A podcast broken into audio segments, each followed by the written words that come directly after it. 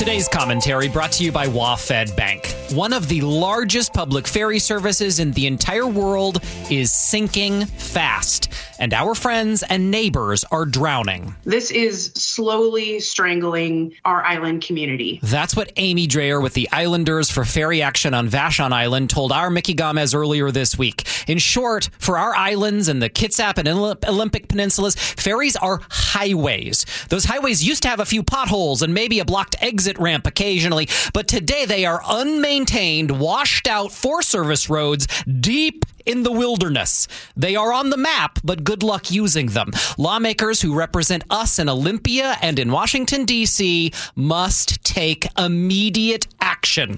We had Bremerton State Senator Emily Randall on Seattle's Morning News yesterday. She's a Democrat. She's running to go to Washington, D.C.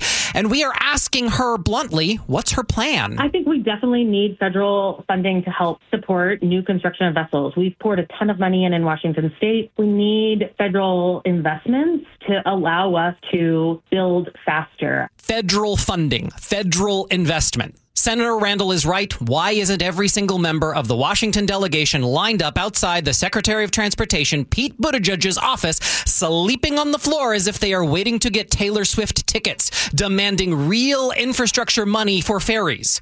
Buttigieg is out there. He's touring the U.S. He's handing out these giant checks. I've seen him on Instagram. He looks like Publishers Clearinghouse showing up in neighborhoods.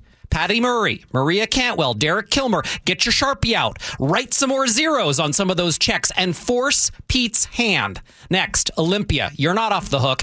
Get over your trepidation and immediately open up ferry bidding, construction, maintenance, the whole process to all bidders around the globe. I, I know, I know you want to protect Washington jobs. That's admirable. But, but look, the truth is the local shipyard doesn't even really want our business. It's liking the fat military contracts it gets in near record numbers. They build good boats fast and they can make them electric in a lot of places outside the U.S. And while we're in Olympia, Democrats, I'm sorry, but you got to stand up to the public service unions and make it easier to get a job on ferries. Too many of our actual boats, the few of them that are running, don't have enough crew. Overhaul that system. Recruit nationally with salaries and benefits. Get training programs in community and tech colleges. Make it happen in high school if you need to. Train them now.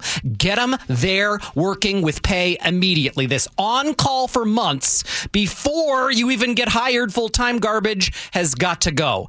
And I'm not saying all of this solves everything overnight, but you know what? It does eventually make a difference, and it's faster than what we're doing now. Finally, we don't need to invent all of this out of whole cloth. British Columbia has an enviable ferry system. Governor Inslee, pick up your phone, call Victoria, take some notes. I'm tired of this mess. One of the largest public ferry services in the entire world is sinking friends and neighbors are drowning. This is no longer a drill. Save them.